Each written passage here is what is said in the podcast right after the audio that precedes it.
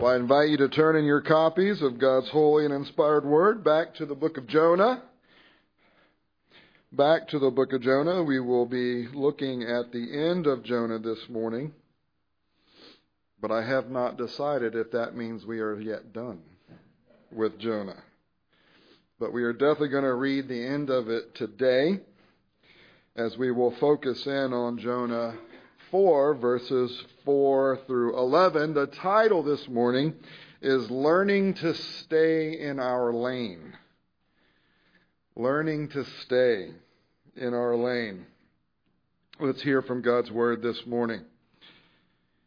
And the Lord said, Do you do well to be angry? Jonah went out of the city and sat to the east of the city and made a booth for himself there. He sat under it in the shade till he should see what would become of the city.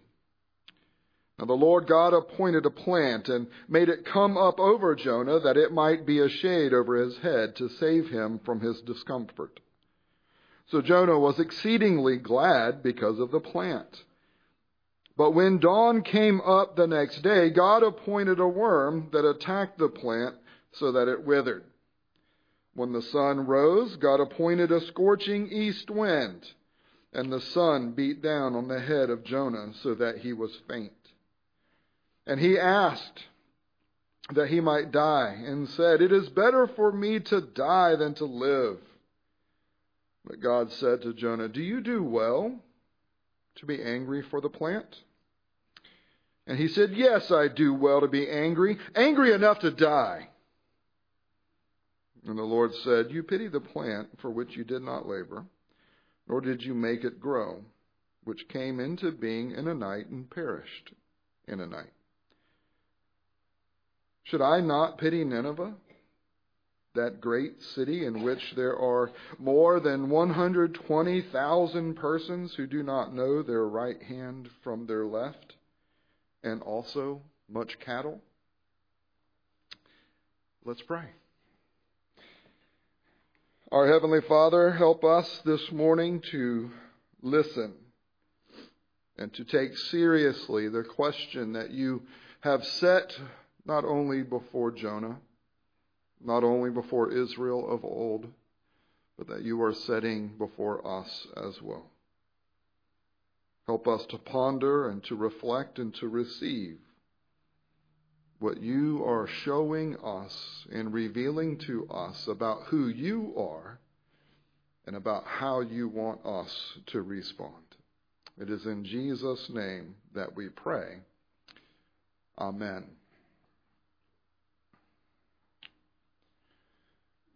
Well, just a few years ago, there was uh, an AT&T commercial campaign, and you probably remember it. It was it was their "Just Okay" campaign, right? Just okay is not okay. And the, obviously, the point is to try to show themselves as providing a superior product, and and so we shouldn't just settle for for mediocre in these other companies, but we should want only the excellence of AT&T. And most of the commercials were, were, were logically uh, complete buffoonery. The, the, the, the, the joke of the commercial never fit what they were actually trying to sell. It was, used to aggravate me to no end, and most commercials do. But there was one that I just really liked anyway, and there was one that just stuck in my brain even though it, it, the, what stuck with me was not the point they were trying to make. And, and, and so it was a commercial where this guy is going in uh, to get his first tattoo. And he, he looks like a, you know, your normal guy. He looks like he could be a banker, right? He just very clean cut, wearing, you know, like a, like a polo shirt tucked into some khakis. Not the kind of person you expect to see at the tattoo parlor. But yet he's there nonetheless. He's decided to get a tattoo and he's in the chair and he is obviously extremely nervous.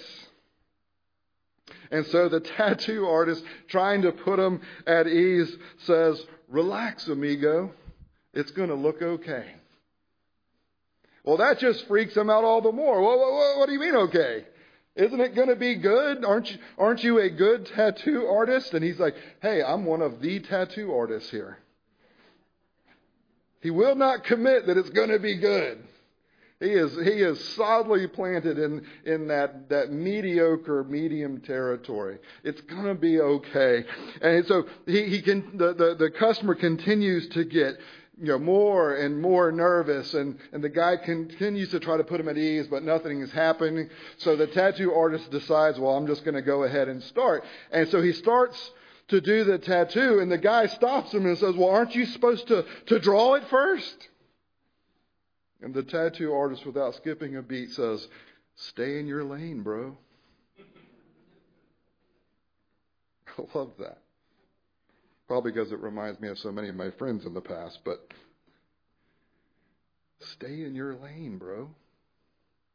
What's the point? I'm the tattoo artist. You're not. I know what I'm doing. You don't. This is your first time here. I've done a lot. Even if they have all been mediocre, I've done a lot. I know what I'm doing. You don't know what you're doing. Stay in your lane. One of the things that we continue to see in Jonah throughout this book is that from beginning to end, Jonah is not staying in his lane. Jonah has moved from compliant acceptance after his time in the fish, now to angry resentment.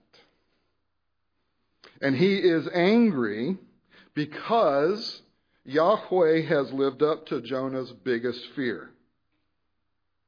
Yahweh has been compassionate and merciful. What Jonah wanted was wrath and condemnation. Now, not for himself. no, no, not for himself. He wanted wrath and condemnation, you know, for those pagans, you know, those Ninevites.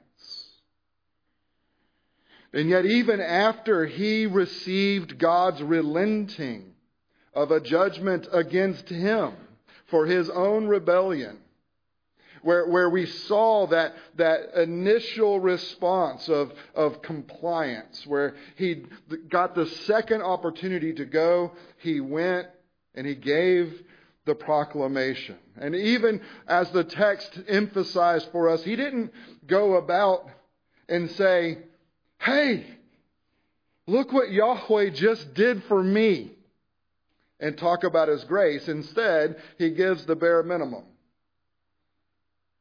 In so many days, God's going to turn your city upside down.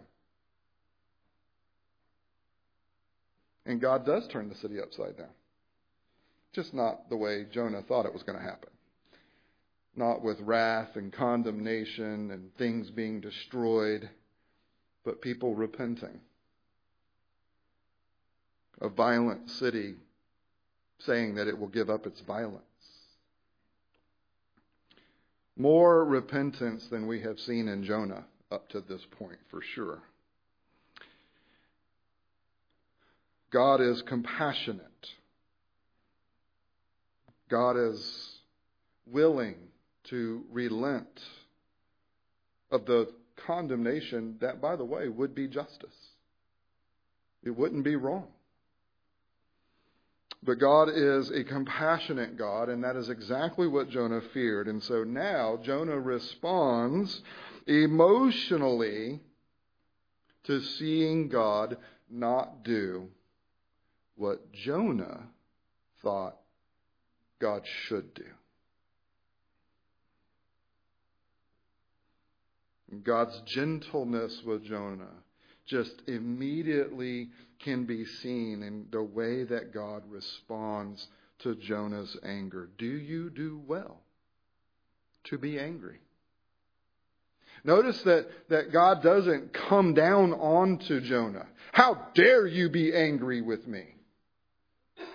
He asks, Do, do you do well to be angry? God gives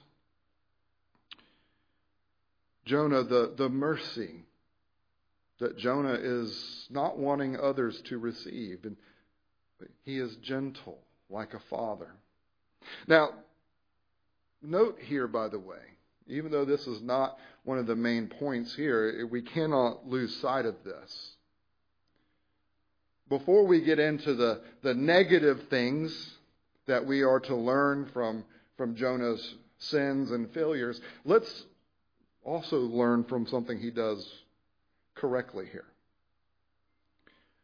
Jonah is honest with God about his feelings. He is angry. He is so angry, he says he wants to die. But rather than trying to suppress that, rather than trying to ignore it, rather than trying to put on a nice smiling face for Yahweh, oh, well, yeah, I, I, I'm totally good with everything you're doing right now. He's honest. I'm angry. And his honesty, it, it, it takes him to the one place where he has any hope of having that anger dealt with. And not dealt with in terms of judgment and condemnation, but the opportunity to work through his anger with a compassionate, gentle, heavenly Father.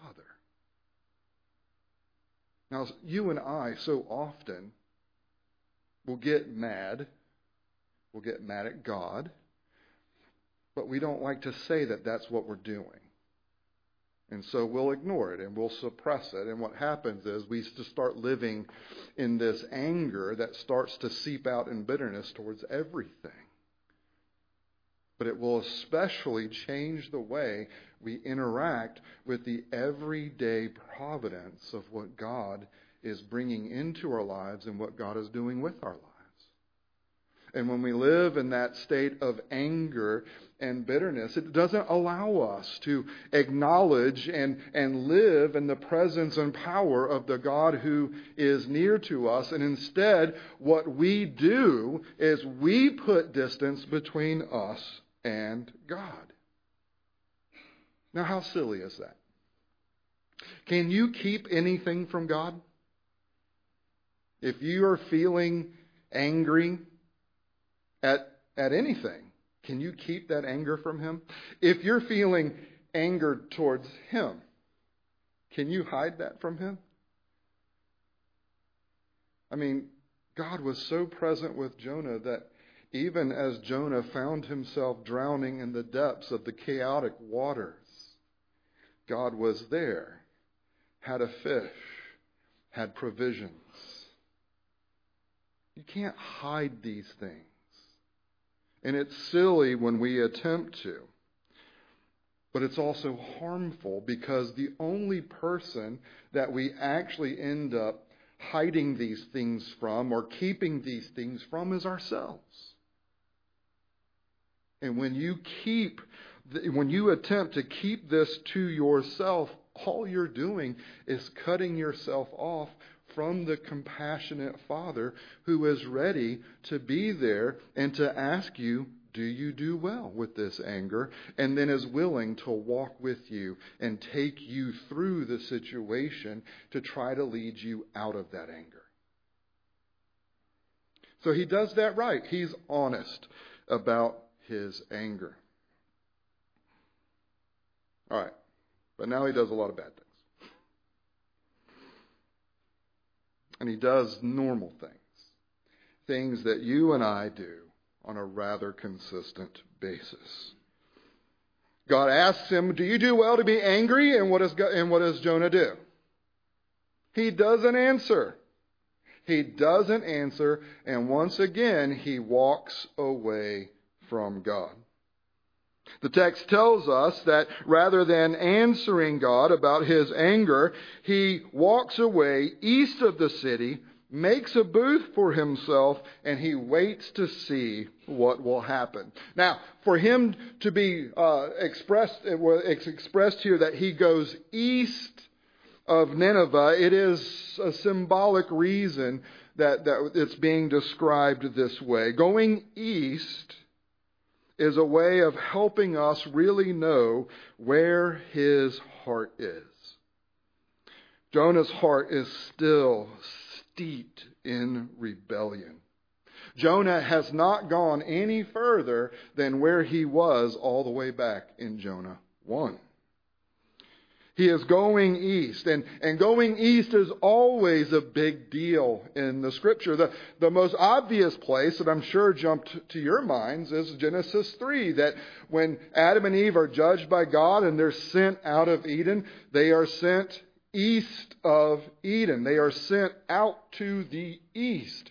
And the only way for them to come back into the garden temple presence of God would to be to come out of the east into the west.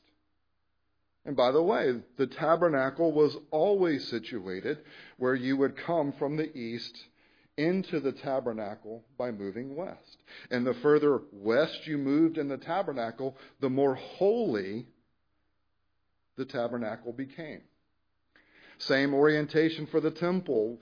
Uh, and regardless of which temple we're talking about, but all of the different temples that were erected in Jerusalem, if you were to come into the temple presence of God, you came from the east, you moved west, and the further west that you moved within the temple, the more holy the temple became. Uh, became. His moving east is revealing where his heart is. And it's not just with Genesis 3, it's not just with the tabernacle or the temple. Genesis 11.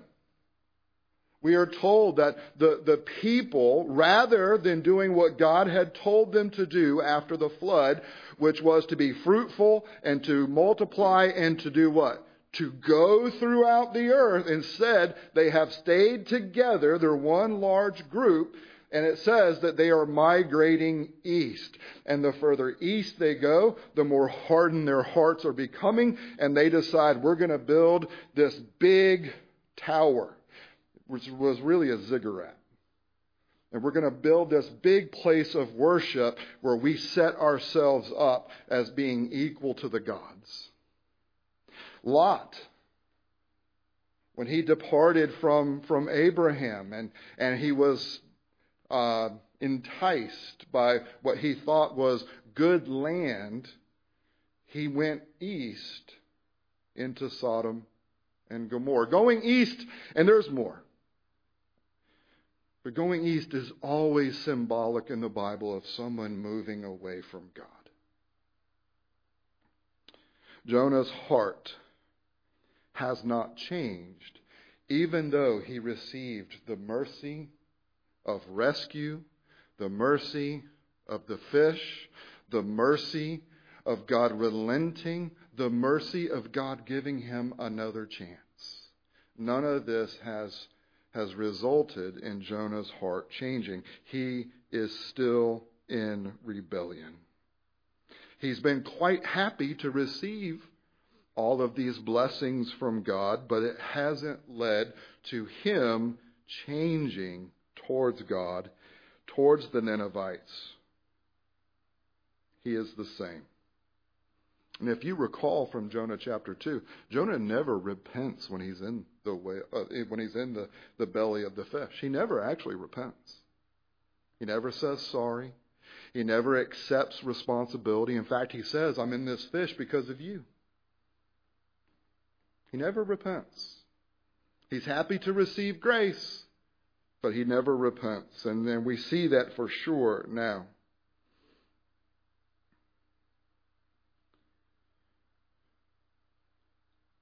Teaches us a lot about repentance, by the way. Repentance is never words. It is always attitudes of the heart reflected in activities and actions. Even his going to Nineveh, when given the second opportunity, it was not his, his, his interaction there, what did not indicate that his heart had changed. It did not indicate that his attitude had changed. In fact, the text is making it clear to us that it had not. He is willing to go through the motions, but he is still not yet on the same page with God he still thinks that he knows what is best for Nineveh. So he moves east. We are then told, oh, and by the way, by moving east, he's going into the desert. He's going once again, just like he went in, was plunged into the chaotic waters of judgment and death back at the end of 1, and as he describes in, in, in, chapter 2, he once again is going into a geographical region that was associated with chaos and death. You have the, the water and you have desert. The oceans represented that in the ancient Near East, the desert represented that in the ancient Near East. And so once again, he is, he is going out into chaos and death. And he has said, back in verse 3, Please take my life from me. It's better for me to die than to live. But does, does Jonah really want to die? No. Well, how do we know that? Well, he makes a booth for himself. So he goes east, and, and it's like, all right, Lord, I'm, I'm going off into this horrible, this horrible thing. Let me see what you're going to do. And, and, and, you know, like children do with their parents, right? Well, I mean, not my kids, but I've read books. I've seen it in yours. No, I'm just joking. I've seen it in my heart. It's kind of a test. Well, I'm going to go this way. Let's see what happens. And he goes and he makes a booth for himself because he doesn't really want to die. Why would he make protection for himself in the desert? Notice it says he makes the booth for himself in order that he can sit in the shade. The problem is his booth ain't very good. Jonah's booth is tantamount to Adam's fig leaf. He cannot even as he is going off into the desert, he can't take care of himself there. He says he wants to die. He really doesn't. But even though he doesn't want to die, he cannot take care of himself adequ- adequately in the state of the desert. And so God, in his grace, makes a plant that does actually provide the shade that Jonah was looking for. And even more than that, it doesn't just provide shade, we are told that it delivers him from his discomfort. Where, where his attempt was not working, God's provision is working. And Jonah, who just whined, saying he wants to die, is exceedingly glad that he has the shade and that his discomfort is being relieved. Once again, he is quite happy to receive a merciful provision from God. But then God takes it away. And what does Jonah do? He once again reveals the true status of where his attitude and where his heart is. And he once again, he gets angry, he gets mad, he pitches a fit and says, Let me die.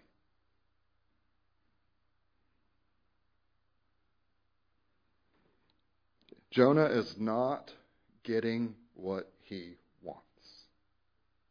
And so he's pitching a fit. Well, what does Jonah want? Well, we don't have to guess. Because not only did he go east, not only did he make a booth for himself, we are told that he is sitting there waiting to see what will happen. Will the Ninevites really keep up this repentance that they're claiming? Or will they be like me and fail and then force God's hand to do something? Will they fail at their repentance? Will they fail? Will they fail? And he's excited.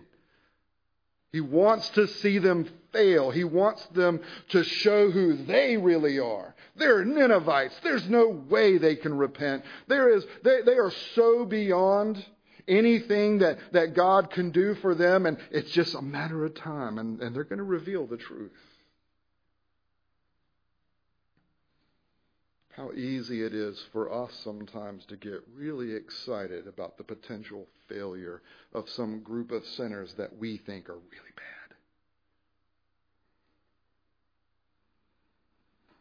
He wants Nineveh to fail in its repentance, or, or he wants God to change his mind.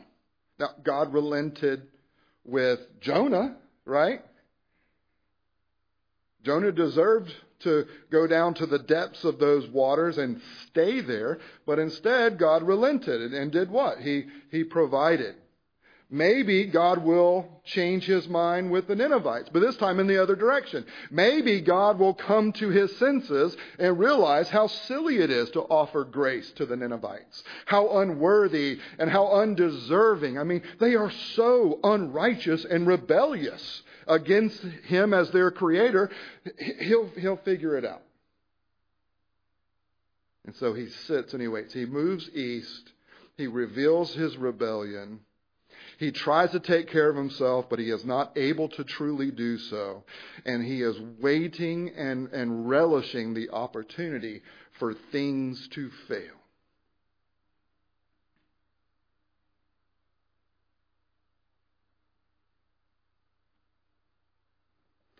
He's waiting to see what will happen. Will, will Nineveh live up to his negative expectations?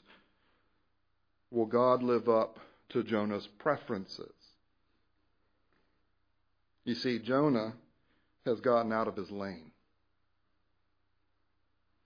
These aren't decisions for Jonah to make. And by way of analogy, what God is wanting the, the church of Jonah's day and what he is wanting the church today to, to wake up to is just how easy it is for us and, and self righteous willingness to receive God's grace in order to turn around and act as judges and, and to condemn others, how much we need to wake up that we get out of our lanes as well. Jonah is a prophet of the Lord. He is not the Lord himself. And the role of prophet was to only speak the words or do the things that the Lord explicitly told him to say or to do. To go beyond that was to move beyond the role of prophet and to assume a role that was not his to assume. He, he is the one that has been sent as an ambassador to represent someone else. He is not the one who is getting to decide what should happen to the Ninevites. He is out of his lane. He is not serving as the prophet he is called to be. He wants to assume the responsibilities and prerogatives of the Lord. He has gotten out of his lane because he does not want to function as the creature. He instead wants to function as the creator himself. He tries to make something to deal with his own problems, and all it does is reveal that he doesn't have the power to actually accomplish what he is trying to do apart from the Lord because he needs the Lord. He needs his creator to provide him what he cannot provide for himself. And God has done that in order to reveal by way of analogy that just like you and I can, can forget that we are creatures and instead we want to try to do something and create something and to make something and to develop a provision for something in the church or our families or our own personal lives. And we forget that we don't have the sovereign power or prerogative to do it. We are always 100% completely dependent upon Him for everything. He doesn't have the power to take care of Himself, let alone for Him to assume the role of Creator and to start deciding what should happen to these other creatures. He can't take care of himself. What on earth makes him think that he can decide on how the Ninevites should or should not be taken care of. They're not His. And yet He has gotten out of His lane by assuming the role of Creator and forgetting that He is but creature. And He has gotten out of His moral lane. You see, He is assuming that He is more righteous when all that has been revealed is that he is as rebellious as the Ninevites themselves. He has no moral character to make decisions about what other sinners should receive. He doesn't have the moral vision to know you know, when to extend grace, when to extend mercy, when to be compassionate, whereas at other times when to, ex- to be wrathful, when to uh, enact justice. Who can make those decisions when the heart is broken? And yet, you and I, we do this all the time. We, we try to make decisions about what we should ha- think should happen to us or to a loved one, to our families, to the church, and especially to our society. Who should win? Who should lose? Who, who should be rewarded with mercy and who should get justice? And we make these decisions over and over and over. And we forget the fact that you and I do not have the moral character or vision to make those decisions with the vision of eternity in mind and with the purposes of the sovereign prerogative of the Creator at hand.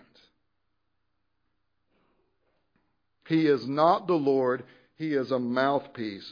He is not the creator. He is a dependent creature. He is not the righteous judge he is trying to be. He is the rebellious sinner who is equally in need of either justice or mercy. And it's not for him to decide, it is for God. How often do we, like Jonah, like Israel of old, fail to stay in our lane? And yet, how compassionate, how gentle, how steadfast, how faithful and how loving God the Father is with the rebellious, whether they are the rebellious within the covenant or the rebellious outside of the covenant. He is compassionate with us.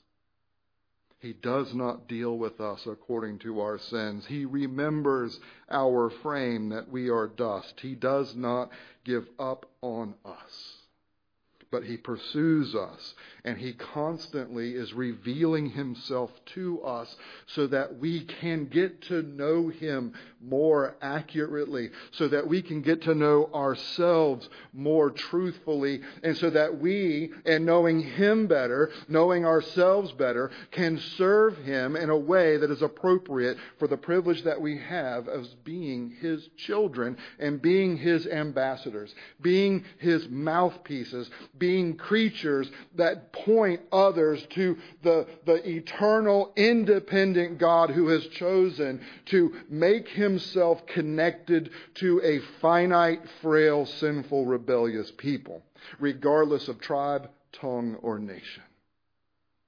And so relentless and faithful and loving and compassionate is he in his pursuit of his eternal purposes within the moral character and vision that he has. He has finally and ultimately revealed himself as well as his methods and his purposes as his son took on flesh.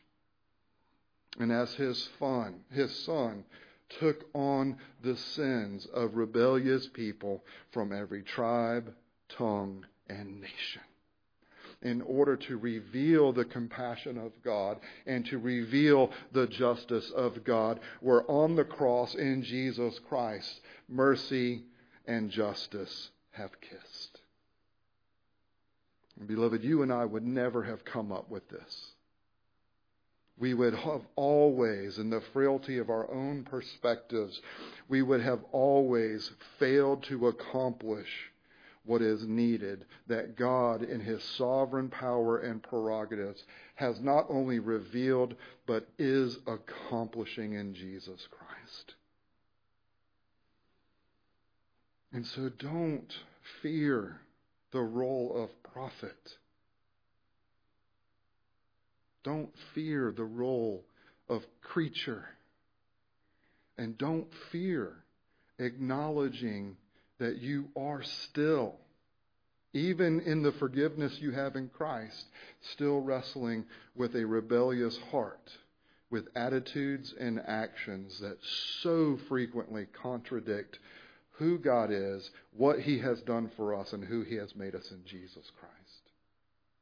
Beloved, the call here is to humble ourselves and to embrace the role that we have and to stay in our lane as our lives are offered in service to God, representing His truth, His goodness, and His beauty. As we ourselves embrace it,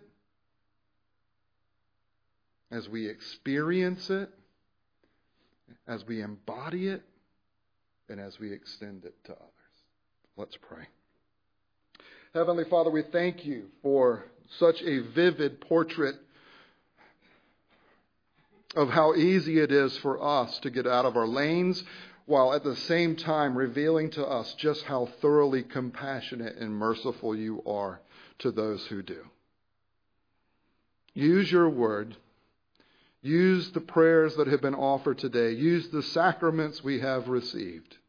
Use these to continue to change us and to conform us to who you are, and as you have revealed yourself in your Son, that we can provide a hopeful picture to those around us. And rather than say, watch out before God judges you, might we say, look with what? Look at what God has done for me in Christ. Father, help us to let go of our own personal judgments and preferences and prejudices and help us to reflect more and more what you have revealed. It is in Jesus' name that we pray. Amen.